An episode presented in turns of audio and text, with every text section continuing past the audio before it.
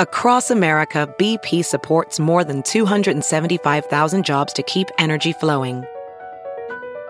Jobs like building grid scale solar energy in Ohio and producing gas with fewer operational emissions in Texas. It's and, not or. See what doing both means for energy nationwide at bp.com slash investing in America. As a professional welder, Shayna Ford uses Forge FX to practice over and over, which helps her improve her skills. The more muscle memory that you have, the smoother your weld is. Learn more at meta.com slash metaverse impact.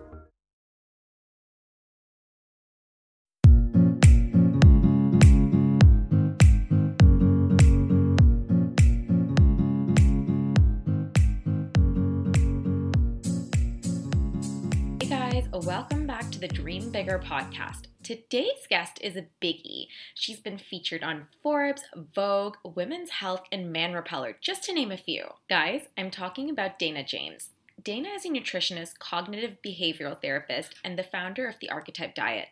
If you haven't yet heard of the Archetype Diet, you're in for a treat because it may just solve all your food problems. Her theory is grounded in the fact that there is a deep connection between food and feelings, which is what we get into today. Reading her book was the equivalent of going to a therapist's office, and I was able to uncover so many of my own issues. You know, when you're watching one of those rom coms and think, oh my god, this is me? Well, that was me with Dana's book. You guys are going to love her. But before we get into my chat with Dana, I wanted to remind you that I'm still giving away a beauty goodie bag to everyone who subscribes to and reviews the podcast. That's right, everyone. All you have to do to get one of these sent to you is subscribe to and review the show and send me a screenshot to my email. I know I say it every time, but your reviews are so, so important and really help the show grow so I can get amazing guests just like Dana James. So, with that, let's get into today's episode. Okay, so Dana, tell us a bit about your background and what got you into this line of work. So I'm a functional medicine nutritionist and I've also been trained in cognitive behavioral therapy.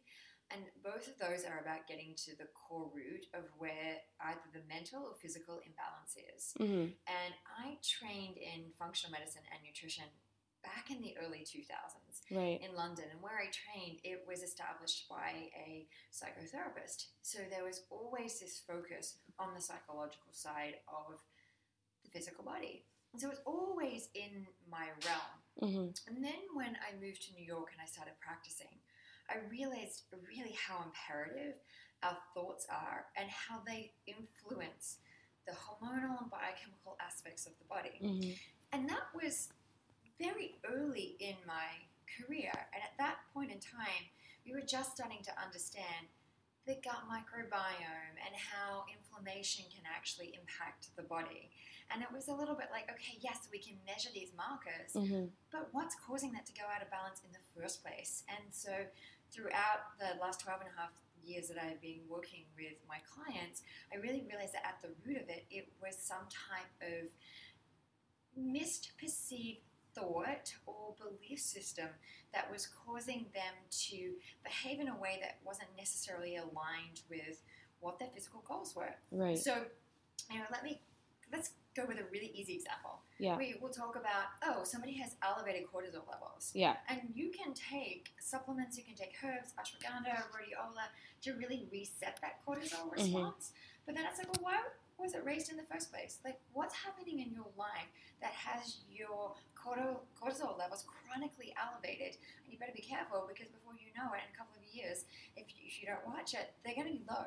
Yeah. And and it's like, oh, yes, you lead a very busy, compressed life, but why? Mm-hmm. Why do you feel like it's important to lead a busy, compressed life? Why do you feel like that it's important for you not to necessarily take time out for you? Mm-hmm. And and that's what I wanted. That's what I really started to unravel in my practice because women were coming to me with food issues. Yeah. But I really I specialize in complicated weight loss, adrenal thyroid issues, and digestive issues. And and there's a huge physical component to that, but beyond that, there's a mental piece to it. So I got into it because of my own interest Mhm. in, in nutrition and, and skin and other things. But really, once I started to study it, I really understood the importance of like how food and the mental aspect influenced our entire well-being.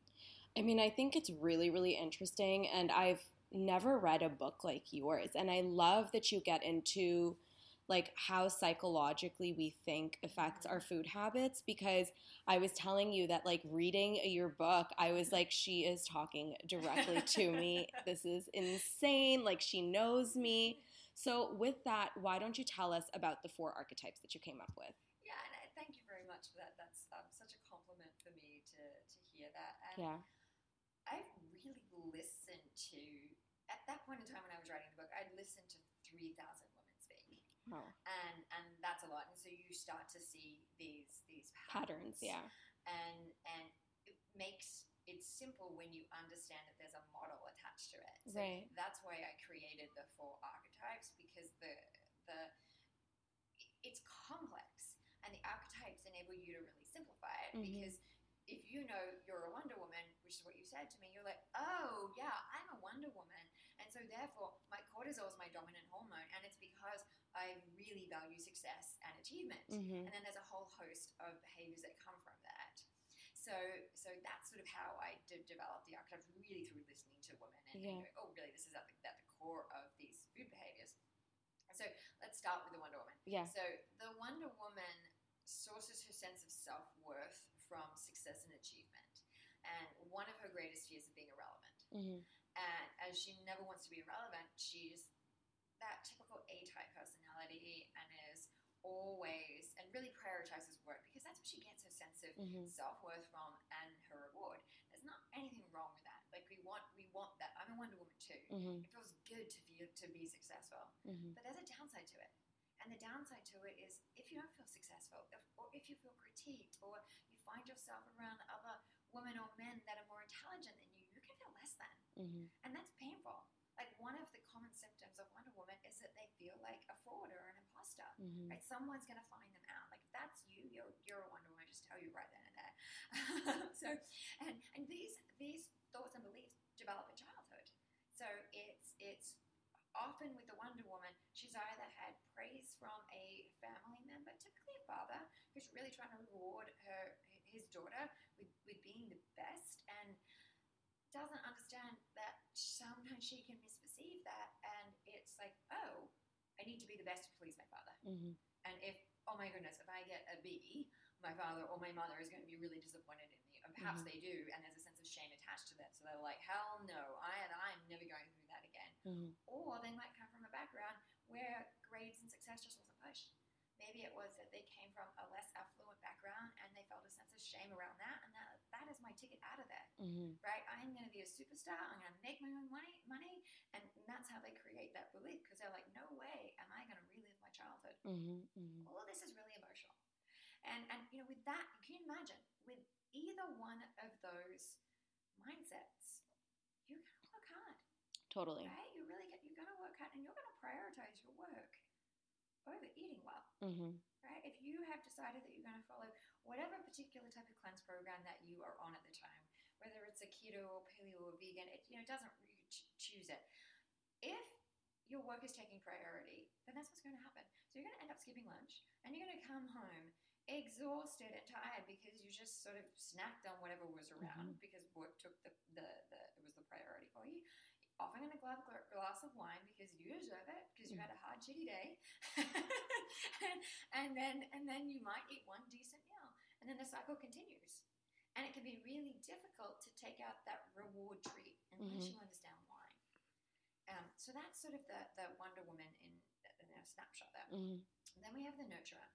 And the nurturer sources her sense of self worth from giving giving to others. She's Like she's that real heart focused woman that that on the negative can get into the people pleasing aspect. hmm hmm So her greatest fear is really disappointing some somebody, and, and beneath that, being abandoned or rejected. hmm And so she will end up self sacrificing for other people.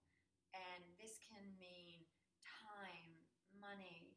Um, those are the two prince, principal ones. She can often feel like she can't assert herself in the presence of others. So, a typical trait from my nurturer archetypes is that they're in a group setting and they're on a particular program, food program, and perhaps mm-hmm. they're avoiding they're avoiding wheat.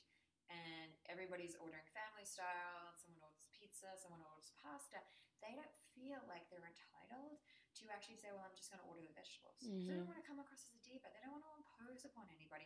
So they just sort of go with the flow they go with the flow and then they're absolutely disappointed with themselves that they didn't stick with their program. Mm-hmm. Why was that the case? Because they prioritize not upsetting somebody over themselves.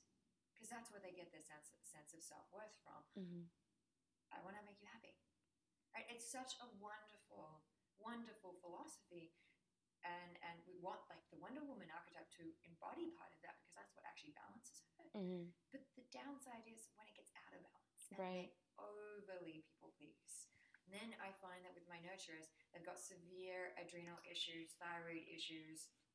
They're often comfort eating because no one's there to take care of them. Mm-hmm. They're so busy taking care of everybody else, and it's difficult for them to accept that caring from others because they often perceive that it's their role. So, so when I know my nurturers just by looking at their food behaviors. Mm-hmm. Right, they're the one that's like, I'm just going to grab the gluten free muffin on the way to work because I don't have time to make the smoothie, or my son doesn't like the sound of the blender. So everybody is being prioritized Except before, them, before yeah. then. And so if you want to wind back these food behaviors of comfort eating, you've got to go to the core of it. Is how did you create that imprint that other people were more important than you? Mm-hmm. And what I find that with the vast majority of my nurturers, it's that they've come from a family upbringing where they got the reward for doing things around the house. Mm-hmm. There's often a maybe there's a sibling with some type of special needs, or um, there's somebody that's an alcoholic in the family, or there's an illness in the family. For one of my clients, her mother went to look after her aunt Mm-hmm. because uh, she was suffering from some type of cancer, and so she didn't have that motherly love around her. mhm. And and while her mother and, and while her mother was loving herself, Right. she just wasn't present because she was too busy looking after her her her own sisters. Yeah. You really, really, one of these things don't need to be devastating. They can just have this sense of oh, I haven't had that nurturing, and it's typically that mother type of nurturing. Mm-hmm. Um, then we have the femme fatale, and the femme fatale sources her sense of self worth from her physical body. This is the least of my archetypes. So this is about fifteen percent of the uh, population. Mm-hmm. The Wonder Woman and the Nurturers are pretty much split fairly evenly Right. and, uh, uh, and then we'll come on to the, the other one. So it's just actually the least. And that's positive because it's very, very hard to live a life where you believe you are your physical body. Right. Of course. And that's what the that's what the 1960s feminist movement was really about. It was changing that blueprint that you are worthy because of the way that you look. And back then, right, women didn't they worked, but it wasn't part of that that the way it is today. mm-hmm. And so, therefore, the the very simplistic way was be beautiful so that you can meet a rich man and then life will be happy and successful Mhm, for you, mhm. right? That was that's the philosophy. Well, unfortunately, that still exists with some women today, and it's not necessarily the, of that blueprint, but it's that my the way that I look is so important to me, and if I feel ugly, then I'm worthless. Mm-hmm. Mm-hmm. And yes, times, all of the archetypes may have some piece of them where they're like, I don't want to feel unattractive. I mean, nobody does. of course. With the femme fatale, it's like where our entire sense of self is based on the physical body. And, and I'm curious as social media expands and we have all these influences, how that is sort of going to start to play into it as well. Like, I'm going to say physical body and followers Mm-hmm. are almost starting to, to be aligned as one Mm-hmm. and and no one is valuable valuable because of the way that they look, regardless of what industry they're actually in. You know, we're all valuable just because of the, we're a human being and Mhm. we're present here in this life. Mm-hmm. And for the femme fatale, it's not that she received a whole host of accolades from her parents and and and they were saying, "Oh my goodness, you're such a pretty girl," right? Da, da, da. It doesn't happen. It happens from a wound. Like it's a wound where they never felt pretty enough. Right? Maybe they had a sister who was who was skinnier or prettier than them. Maybe they went to a school where everybody had blonde hair and blue eyes and they were brunette. Like there's something like that where it was just like less than. And in their mind, they created this belief that if they were prettier, then things would come their way. more. Mm. And, and it's hard. And um, you'll find there's a lot more obsessive eating, restrictions, restrictive eating with the femme fatales, and then overeating. There's a lot of shame about about themselves, um, um, and and my hope for the femme fatales is that they really start to realize that they are not their physical body, that there's so much more to them. And one of the ways that they, they rebalance is with the other archetype, the final archetype, the ethereal, because the ethereal is more in that etheric realm, right? She Mhm. focuses on the more airy, creative, intuitive side. The way for the femme fatale to rebalance herself is realizing that she's just not this physical body. Mhm, And the mhm. truth is, what we're attracted to is not the physical body. We're attracted to somebody's chemistry, Of course. That magnetism.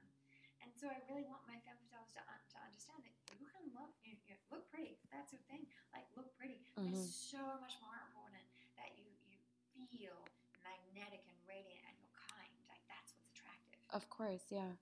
And then and then there's the ethereal. Yes. And the ethereal, it's about being different for the ethereal and creative and intuitive. And Mhm. most ethereals have taken on the mask of another archetype Interesting. because society is only now just starting to value the importance of of intuition. Mhm. Like all, all over, we're starting to starting to really value that. Right. Whereas your kids, when they were growing up, it, you would be the weird kid, right? You'd just be the weird kid if you were like if you were like dreamy or like a little spacey. You know, the Wonder Woman's are gonna crush you. And I think my best friend is an ethereal, actually. Like you can feel it. yeah. Like they're really, they're really airy. I love ethereals because Yeah, they're, just, yeah. they're so light and and sort of just just this there's just like lightness to them. Like a lot of models are ethereal, they're Yes. actually femme fatales, and that's what's attractive about them because there is this lightness uh, within them. Mhm. There's also this fragility and this vulnerability to them, which is also very attractive Mhm. and and um, but because they feel so displaced and discarded, they often end up taking on the on the, femme fatale archetype or the Mm. Wonder Woman. Most commonly the femme fatale, and when they play out the role of the femme fatale, they're even more out of balance than than the normal femme fatale because it's so out of alignment with who they are. Mhm. So one of my one of my friends was is truly an ethereal and took on a little bit of the, the femme fatale traits and worked for Allure magazine sort of back in the day and ended up suffering from vertigo as, vertigo as well as major adrenal issues partially because it just was such a an odd environment for her to be in when the true ethereal aspect of her didn't give a shit right Yeah. about the physical body Of and yet yeah. that's what the magazine was about and and you know working in the corporate world was just not not helpful for her she didn't flourish in that type of environment she's Mhm. completely left that industry and is doing something that more aligned with the ethereal and and and really in truth with that with, a- with a whole lot of joy there so so you know those those are the the four archetypes and there's different physical effects with all of them Mhm. if you want me to go through that Yeah. so, so we'll work backwards then. So with the ethereal, so the ethereal tends to be quite light and airy, Mhm. and her symptoms are more anxiety, a little bit of depression, gut microbiome issues, dry skin, bloating, and part of the reason for that is she tends to be low in estrogen. Estrogen is an accelerator for serotonin. Serotonin makes you makes you feel good, so that helps Mhm, to not only decrease the likelihood of depression, but also anxiety. When you have gut microbiome issues, then it will often present itself as bloating. That Mhm. bloating will also that bloating is caused by a bacterial imbalance, maybe some parasites, maybe some yeast, maybe some yeast, and that sets them up for feeling really sensitive towards food. And they're naturally very, very sensitive anyway. They're sensitive to their entire environment. So they'll be the, the, the you know the kid that has all the allergies, and um, and they just tend to be their physical body tends to be a little lighter. Not always, but just in you know a general Like more as- petite. yeah, not necessarily petite actually. Mhm. So they could be like six foot two and and but everything's like a little lanky in a Mhm, way. mhm. So you know, unless they start, unless they've taken on one of the roles of maybe the nurturer, Mhm. and they're eating in a way that's really comforting for the, for them, then they might look a little bit more like the, like the nurturer there. Right. The the femme fatale is less about a physical body shape because it really depends on her food behaviors and mm-hmm. what she's actually eating. So if she's overly restricting, then she may look a little bit more like the ethereal, a little leaner. If she is comfort eating and secret eating and doing that out of shame, then she may look a little bit more like the nurturer.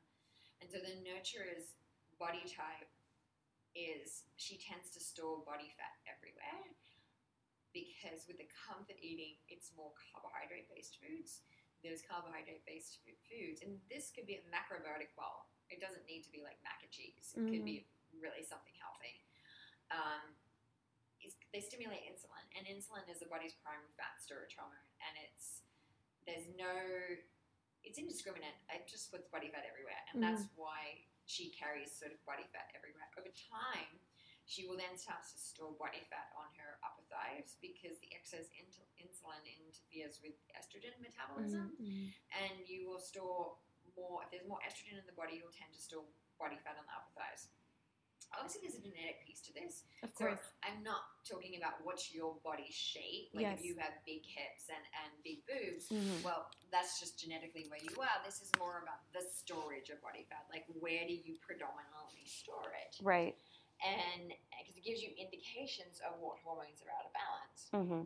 Then you have the, and I mentioned before the more more adrenal issues, like severe thyroid issues, often subject to autoimmune diseases. Right. Um, so, like, if somebody comes in with an autoimmune disease, with the exception of Hashimoto's, Mm-hmm. it's like MS or fibromyalgia, uh, something like that. I, I, I, it's almost always guaranteed to be a nurturer.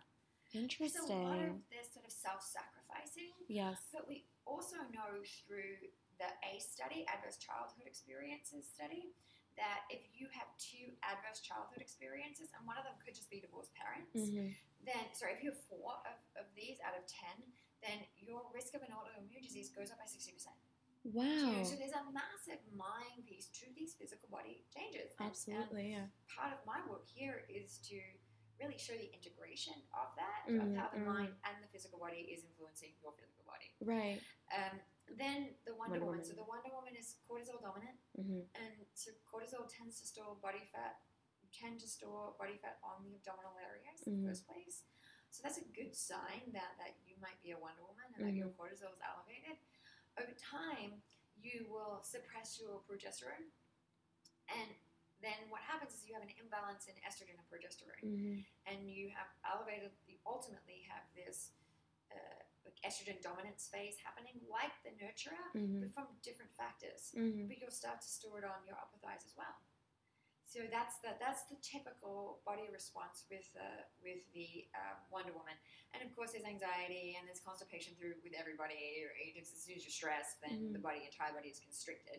Um, you use up magnesium when the body when you're under stress, and magnesium helps with the peristalsis to enable there's, there's a bowel movement. I mean, I swear 90% of the women that come to see me have have uh, constipation, and and you can since we're talking about that, and just in case your listeners are like, well, how do I fix it? Mhm. so you can t- take four, uh, 400 milligrams of magnesium citrate, and that Mhm. should just help promote that bowel movement. Maybe go a little bit higher, and then start to look at really how you're living your life. Where in your life are you compressed? Because it's showing up physically in the body. That is amazing. Like I'm I'm sure people are going to be as blown away as I was when I was reading the book. I mean, honestly, like you're it's just so spot on and I feel like I love that it's not a one size fits all sort of Mhm. approach because I do think that people are more complex than like one diet works for everyone and I feel Right. like this really helps you address like your lifestyle issues, which is amazing.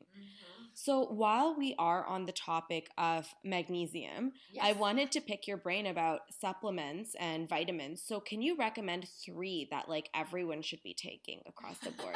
that's like like that's like. Can you recommend a diet for everybody? Uh, or you could do one for every archetype if that's better. That's a better idea. Okay. Um, um, so here's my take on supplements. Um, supplements are an addition to the diet, Mhm. and they're supplemental. So not everybody needs a supplement. If you are healthy and you don't have a lot of stress in your life, you probably don't need a supplement. Right. However, most of us, that's not how we live. Mm-hmm. And um, so let's think about this. For the Wonder Woman, I would suggest a cortisol regulating supplement. Mm-hmm. I have my own uh, product, a, a tincture. A, it's not a tincture; it's actually a powder. Yeah. It's called the Adrenal Tonic, and it contains ashwagandha, rhodiola, cordyceps, cacao, and some coconut milk powder, and some other things. And but the key ingredients are the ashwagandha, rhodiola, and cordyceps. And what ashwagandha does is it helps to reset the cortisol rhythm, which Mhm. is really what we want there. Rhodiola helps to bring clarity back into the mind, and then cordyceps boosts the immune system. So you've got this really beautiful synergistic product Mm-hmm. that tastes good. Because there are products out there on the market that, yeah, that, that maybe you can get a cordyceps powder on its own, but it's like gross. Yeah. And I, I like everything to taste good. Absolutely. So, so for uh, the Wonder Woman, it would be a cortisol manager. mm-hmm. Um, and there are there are various there are many products out there on the market that that work on the cortisol rhythm as well. Mm-hmm. Phosphatidylserine is another really good one. I don't use like using that in isolation. Mm-hmm. Um, um, I really prefer the, the medicinal herbs to- Right. for that response. Then for the nurturer, so the nurturer it would be a glucose regulator Okay. because she has more issues burning body fat. She's actually a carb burner, and what that means is when she eats food, it she has a propensity towards storing it as body fat versus converting it to energy. Mm-hmm. And this is why she can be gaining when you're feeling tired. Mm-hmm. And um, a, a, an, a glucose regulator will help to start to shift that pathway. Mm-hmm. So things in a glucose regulator would be alpha lipoic acid, uh, green tea, chromium, vanadium. Um, just got to my main one. Um, you know the B vitamins and magnesium. They're all they're all really really crucial with regulating Mhm. that. And what they do is essentially help to get the glucose into the cells at a more rapid rate Right. so that less insulin is floating around. More insulin that floats around, the more you're going to store body fat. Mm-hmm. So that's the one that's helpful for her. I'm just going to say this: if femme fatales that does not mean that that's for you, right? Because then it's like, oh my goodness, that helps promote fat loss, so I'm going to jump onto that. Oh my right? gosh. But, you know, Yeah. that's that's how we interpret it. It's like this is this is good for this, and so therefore that might be right for me. Mhm. It's only right for me if your body's out of balance Right. and so otherwise it doesn't work. So you know this is why also we see so much so many issues with you know testing of supplements. It's like well, who are choosing as your demographic first of all? Mhm. Um, so then for the then for the femme fatale, the femme fatale would definitely be magnesium. I mean the femme fatale is stressed. Right? She's so stressed about her own physical body, and she, she lives in her own internal world because Mhm. there's a lot of shame, you know, attached to that. Um, and so, so some good, good magnesium there. Like magnesium citrate if you need a bowel movement, and magnesium glycinate if you don't. Mhm. Then for the ethereal, a really good probiotic, and one that's diverse. So one that has at least twelve different species in it because you want that that, that diversity. Do you have a favorite brand? I love Klaire Labs. Mhm. Klaire Labs, um, and the one I like is the, the most complex one is called Ther-Biotic. Mhm. There is a company that I'm um, currently trialing out myself called Sun Genomics, Right. and you provide a, a little bit of a stool sample to them. They analyze it, then they have a conversation with you about what your actual goal is, Mhm. and they create your own individual probiotic formula. I am, and I've just started to take the the probiotics about four or five days ago, but I'm really impressed with that company. And the woman that I spoke to was on the genomics project at the NIH. They, they they've got a very a very good team. So you know somebody who. I mean, I recommend it for everybody, but if somebody wants to get pregnant or someone suffering from UTIs or somebody's got some mood disorders, then then having a customized probiotic could be something that's really uh, could be something that's really aligned with them. It's obviously at a, at a slightly higher price point Yeah. than, than what you're going to get from the the um, store, but but you want something that works for your body, Totally. and, and, and That's really interesting. I'm going to look into that actually. Yeah. yeah. it sounds amazing. Okay, so right now I wanted to talk about a trend, intermittent fasting. So I know in your book you talk about only fasting for 12 hours.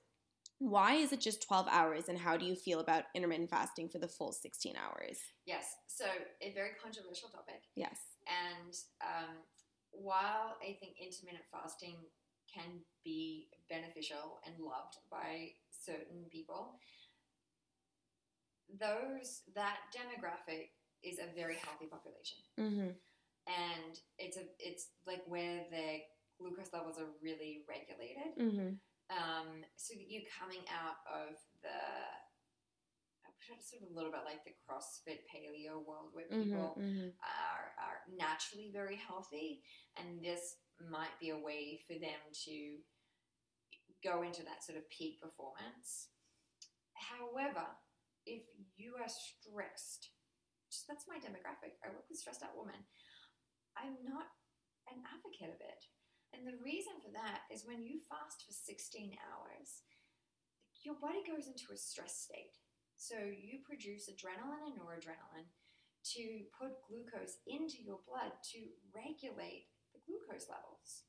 So if you if, I mean, if you did it for a week, okay, that's totally fine. But if you're doing this for six months plus, and this is how you live in your life, you're stressing your adrenals because you are physically altering something with your diet. I would rather that person have the adrenal reserves to be able to deal with the emotional stresses that come their way Mm-hmm. when I worked with diabetics, if they are fasting at the 16 hour mark, Mm-hmm. their blood sugar levels go up because that's what's happening. The adrenaline's putting sugar into the blood. They're not eating anything. The body is smarter than us. And so it needs to maintain that regular balance then. So if anybody has any type of anxiety, that is absolutely not the program for them at all. So when I did intermittent fasting seven years ago, and I did it for six months until I had a panic attack, and it was my first panic attack. Wow. And and I went to my acupuncturist, and he said to me, and I'm freaking out. I'm freaking out. The next day, I've got a segment on PBS, and, and I'm like, oh my god, how do I handle this? Like, I don't want to be mm-hmm. like having a panic attack or passing out on set. Right. And and he said to me, this is a blood sugar imbalance, and I'm like, oh my god, like 101 nutrition. Right, you don't get destabilized blood sugar levels, right? You eat on a regular basis, so you so you stop that, so you don't have that process there. And I was like, oh my god, you are right. I've been intermittent fasting for six months. And I will tell you, my my weight today is probably eight pounds lighter than it was then. I didn't lose any more weight being on it, which is often the reason that people go on it. What people do get addicted to is that adrenaline response. Right? It's like, why do people get addicted to Adderall? Right? Boom, that adrenaline is there. That mind feels really sharp. What do you think's going on with intermittent fasting? So interesting. It's just we got to be really careful of these trends that are out there. Mm-hmm. You know, and there it, there is some research there saying that intermittent fasting will stabilize the blood sugar levels. Right. And I've got to tell you, I'm, here's what I'm going to say with that. Compare. You could say that you could take a diabetic and they're eating cereal for breakfast, and you pull them off their breakfast. Well, of course they're going to get a better glucose response. Mm-hmm. Right? We got to be really careful with the studies that are actually out there sh- promoting promoting the, the success of intermittent fasting. And one of the studies that came out, I think it was May, it was reported to have had the weight loss effects. It caused muscle degradation. That was the only thing that was the weight with the weight loss. Wow. So, and the population was 225 pounds. It was the, the that was the, the average weight, Right. and and the loss was, I feel you know, so de minimis over over this. I think it was a 12 week period, and that's like there are many other ways to lose Right. weight successfully where you're not actually eating into your eating into your muscle mass. So interesting. So I think that that we just need to be really discretionary with who we recommend intermittent fasting to. I'm Mhm. totally fine if somebody wants to fast for 14 hours Mhm.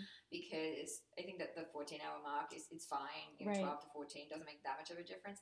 At 16 hours, you're pushing it. Like Right. it hurts. Yes, Right. It hurts right. to to you know eat at eight o'clock in the evening and then wait it out to 12. But if you waited it out to 10 in the morning, you're fine. Mhm. Right. That would be abs- absolutely fine if that's what somebody wants to do.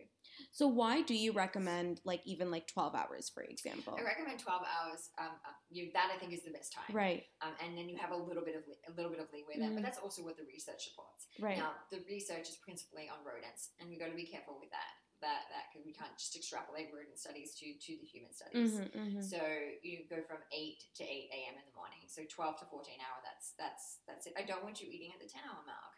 So we don't want somebody eating, um, eating what would that be? Dinner at eight, and then they've got breakfast at six a.m. because that's what time they wake up. You just uh, allow give yourself that twelve hour fast. Mm-hmm, Very interesting.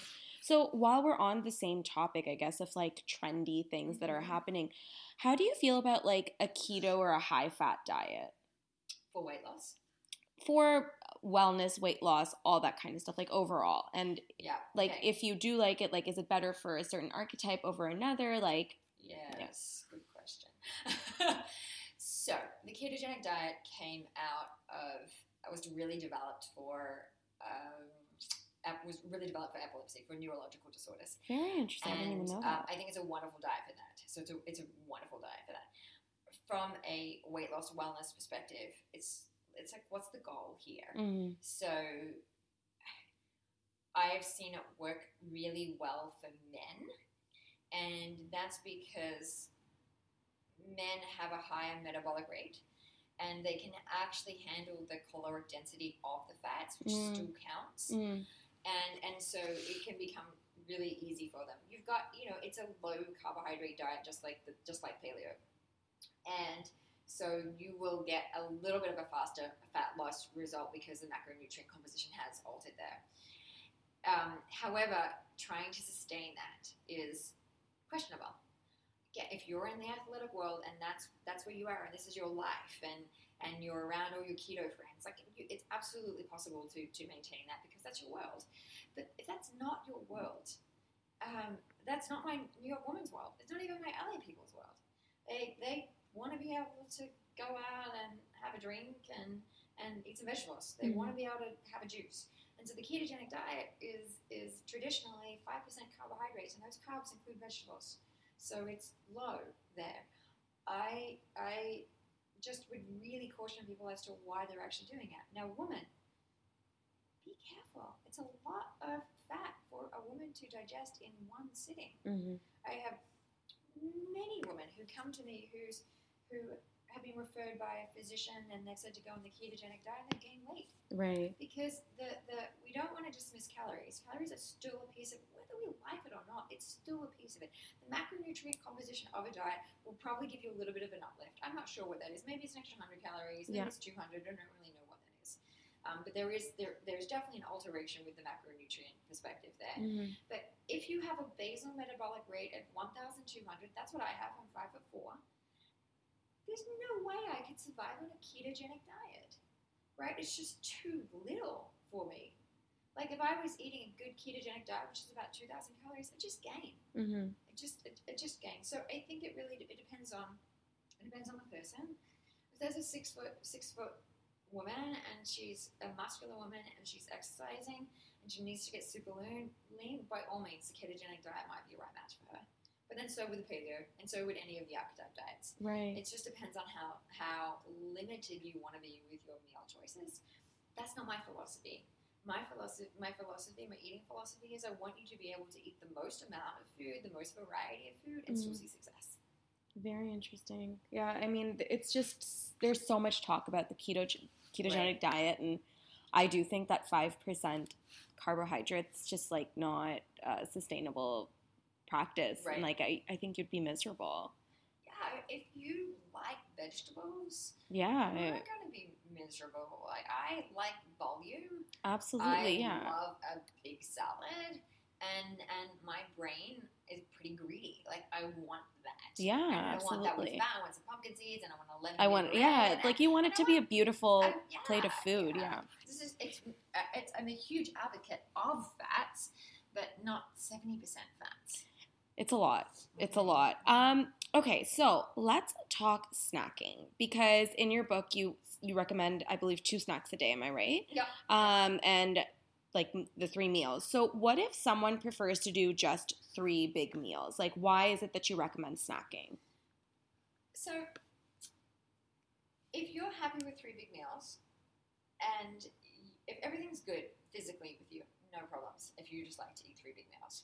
However, if there's some physical imbalance in the body, and you're skipping your snacks and then rummaging on food as soon as you get home because you're hungry, Mm. well, is that the right approach for you? And my take is no. So, so one snack that I want every single person to have is at four o'clock, because if you're eating lunch at one, the earliest that you might eat dinner is six or seven. And a lot of my clients eat at eight. That's too long of a fasting period. Mhm. By the time you get home, like all you want to do is shove food into your mouth. Right. And this is the behavioral response that I see. So I I really recommend that that people have a snack at four o'clock. It's small and it's real food. So it's really an opportunity to to get more nutrients into the body. It might be a green juice, it could be bone broth, it could be an apple, um, it could be a handful of um, pumpkin seeds. So it's not a pretzel, it's real food. And the body thrives on nutrients. And one of the reason that one of the reasons that we get hungry is that our bodies need nutrients. Right. We, we want nutrients. So why would we avoid that snack? Mhm. Right? It just seems natural because our, we, most of us want something around that time. Right. So that's a four o'clock snack. The second snack is, it's actually optional. Mhm. So if your body's out of balance, then then it's more likely you need a second snack.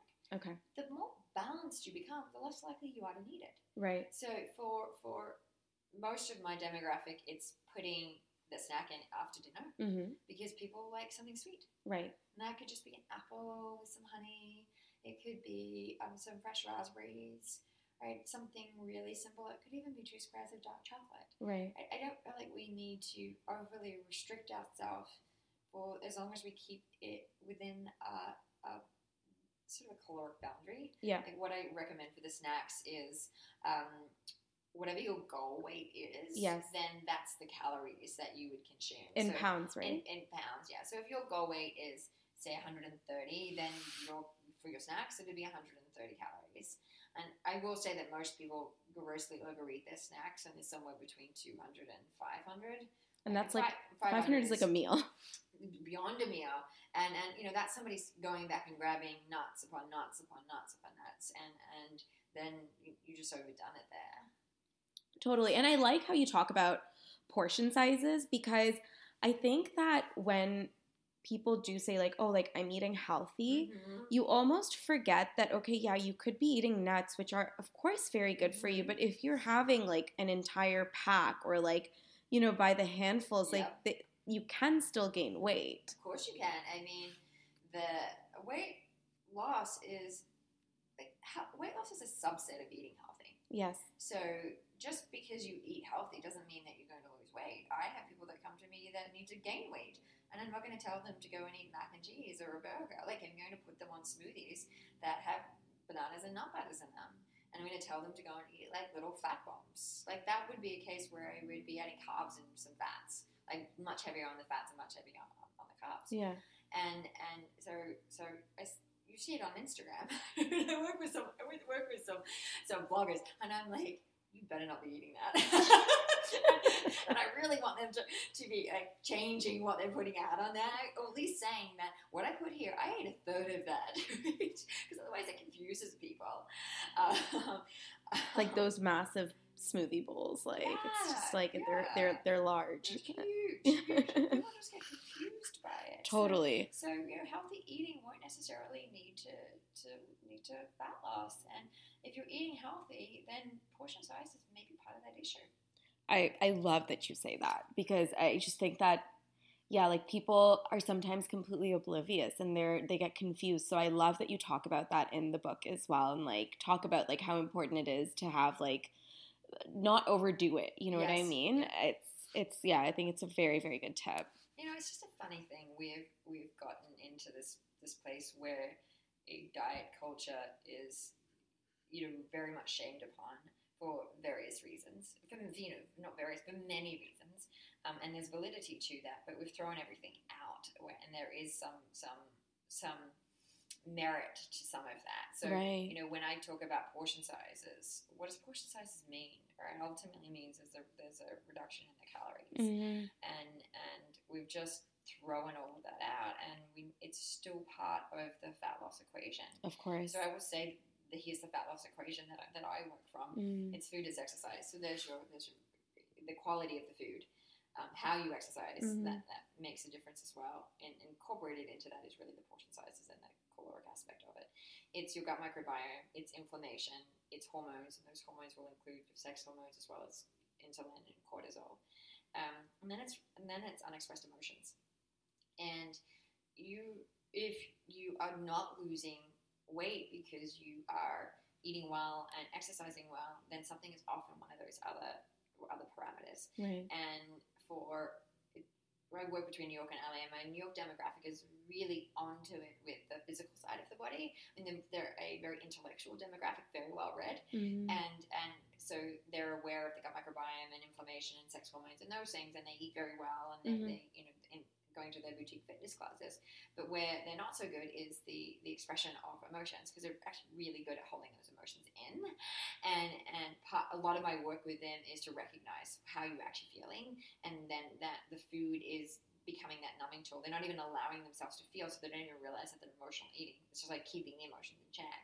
And then I have my LA demographic who are much more aware of the the emotional, spiritual side of the equation, but less so with the how are their sex hormones and how's the gut microbiome actually influencing their physical body. And so it's really it's it's quite fascinating to see the different demographics Right. but also there are different archetypes. So Mhm. New York is filled with nurturers and Wonder Woman, and then out here in LA, I've still got lots of nurturers and Wonder Woman because they're the principal um, woman. Um, but then there's, there's a lot more ethereals out Yeah. here. Yeah, I would think so, yes. femme, femme fatales out here, and so there's just a there's there's just a different belief system. Right. So interesting. Okay, so while we were on the topic of snacking, I also wanted to ask you a snack for each archetype. Oh yeah, so I work with the color codes a lot. So these Yes, are I working love with that. the with the chakras, and um, so oh, oh, I think I'll do it that way.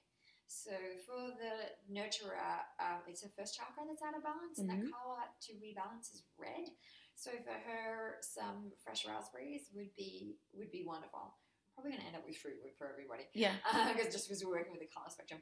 For the um, femme fatale, it's the second chakra, and that's orange. Mhm. And so for her, some fresh papaya with some lime would be amazing. And here's the funny thing about the femme fatale, and you've read the book that you know this, is that the femme fatale is completely avoiding all like the yellows and the oranges because it's got more sugar. in it. Yes. Just on that note, it really doesn't. so, so, so it's like really snacking on that and making an amazing papaya smoothie. Um, um, you know, a little a half serving could be a great snack for her as well. Mhm. And then for the the Wonder Woman, it's the third chakra, and the third chakra is all about power, and that color is yellow. So for her, it could be some yellow pineapple. Then for the ethereal, the ethereal is working with the super consciousness, and that's where you're looking at six, seven, and eighth ch- chakras. And so those the color spectrum there is really the the purple to white. But I love some good Concord grapes for her. Um, that would be that would be wonderful. But you really the way that I look at the snacks is fruit, fat, vegetable. Mhm. So fruit, pretty much whatever you want, with the exception of a banana. Fat loss is the goal. If fat loss isn't the goal, then then a banana is a great choice. It's a fantastic choice when you're traveling, regardless of whether fat loss is the goal. Mhm. Then um, fats, so it could be half an avocado, it could be some roasted pumpkin seeds or sunflower seeds. Um, it could be some some twenty pistachios. Uh, you know, it's easy to grab almonds. You know, not Sorry, a snack shouldn't be exciting. There's no reason for them to be. Totally. Oh, yay! I'm having this amazing snack. It's just to get you from really from one meal to the next Totally. and to give you nutrients. And then on the vegetable front, it could be a green juice, it could be some little crudité, it could be some radish with olive tapenade. Mhm. Like there's a whole list of snacks that you can have depending on how, it, depending on how prepared you want to be. Mhm. Um, um, yeah, I don't even mind if people are having like little tiny rice crackers with some avocado. You can't do much damage if you're at that caloric level. So even if you were to have this sort of more carbohydrate based snack, it's unlikely to really stimulate insulin. because it's just too low Right. to, to actually do that. It would just sort of go into your blood sugar and not go anywhere else. So you speak about fruits, and I think it's really interesting because I right now there is this like fear around fruits almost being like too sugary. So Yes. is there like a certain amount of fruit you recommend, or like what are your thoughts there? Yes. So so no for fat loss, no more than two pieces of fruit a day. Okay. Um, and two pieces of fruit would be the whole fruit, right? An apple, a pear, you know, small clementines would be 2 Mhm. A little container of raspberries, you know, a cup of just be reasonable, like two cups of watermelon because mainly water, Mhm. like some, something along those lines. Um, we just have a very distorted and erroneous perception of fruit. There's nothing wrong with fruit at all. It's Mhm. actually not too high in, in sugar. It's it's a great pre-workout, and it actually has polyphenols in it, which support the proliferation of the good bacteria. And the medical medium and I are sort of chew on this fruit bandwagon of where we're like, yeah, it helps to reduce candida Yeah. um, because of the polyphenols in there. There is no way that the sugar in fruit is going to get to the large intestine to feed the candida. It's Mm. impossible because how many muscle cells do you have in your body? You've got so many more muscle cells, and they're going to suck up any of that glucose that's in the fruit before it gets, before the leftover gets into the small intestine. Right. Right? It's only if your body is just like saturated with sugar that the fruit, extra fruit, would be a load. Right. Now, everybody has their own individual sensitivity to to the the, the sugars. Mhm. So, people are really interested and they're concerned about it, you can go buy a glucose monitor and just check your own.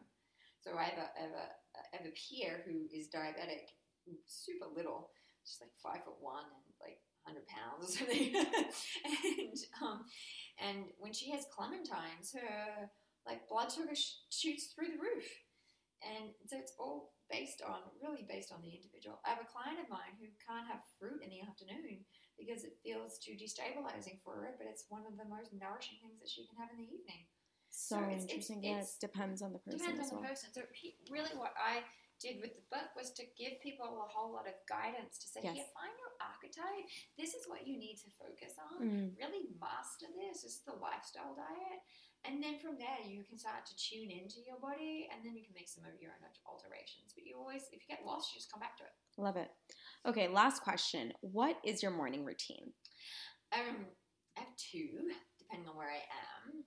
Um, and I'll talk about LA because it's more of a morning routine versus me getting out of bed and out the door in 20 minutes when I'm in New York. Yeah. So, um, um, I wake up in the morning and I go downstairs to make coffee for my boyfriend and I. While I'm doing that, uh, waiting for the French press, then I have a large glass of water and it's got some type of little elixir in it. It might be rose or aloe vera or I'll squeeze some fresh lemon into it.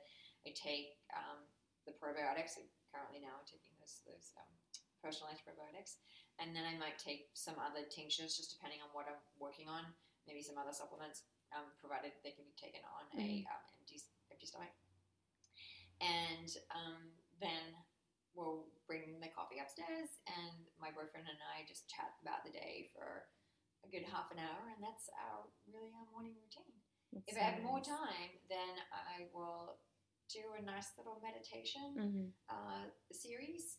So uh, a good 20 minutes. Um, so on the days that I'm not consulting, I can do a lot more than that. And the days that I'm consulting, I'm normally at my desk by eight, so I don't have time. That's my Wonder Woman, but you know, Yeah, oh, I got it. prioritizing myself. But on that note, I have a really good meditation practice before I go to bed. Mhm. So, so I'm getting that in um, daily because I really see the profound benefits of meditation Right. for, for me. And I've been practicing meditation now for probably eight years. Wow, and you know, you. as as a Wonder Woman, you know, my cortisol levels are more elevated, and so it's important to have Totally. these meditative practices to have help re- reset that. And and so then I don't come across so much like this sort of quintessential out of balance Wonder Woman. Hopefully not. Yeah. And then in New York, it's just it's quick and easy. Yeah, in New York, I am up. I always do a nine minute rest series, Yeah. which I call my nine minutes of nourishment, and it's split into three minutes of cat and cow with some um, breathing through the nose, and Right. then three minutes of a Kundalini Kriya, typically fists of anger, or something called Sat Kriya. I actually go through these in, in the book too. Uh-huh. mhm. And then the next three minutes is my strategy for the day. And then, um, yeah same thing, grabbing a glass of grabbing water, having the probiotic, and then I'm up, up out the door saying yes to my assistant that I will have a macchiato. Love it. Thank you so much, Dana. Honestly, I could keep talking to you forever, but we are out of time, and thank you so much for being here. Oh, I'm so so honored to be here. Thank you so much for interviewing me.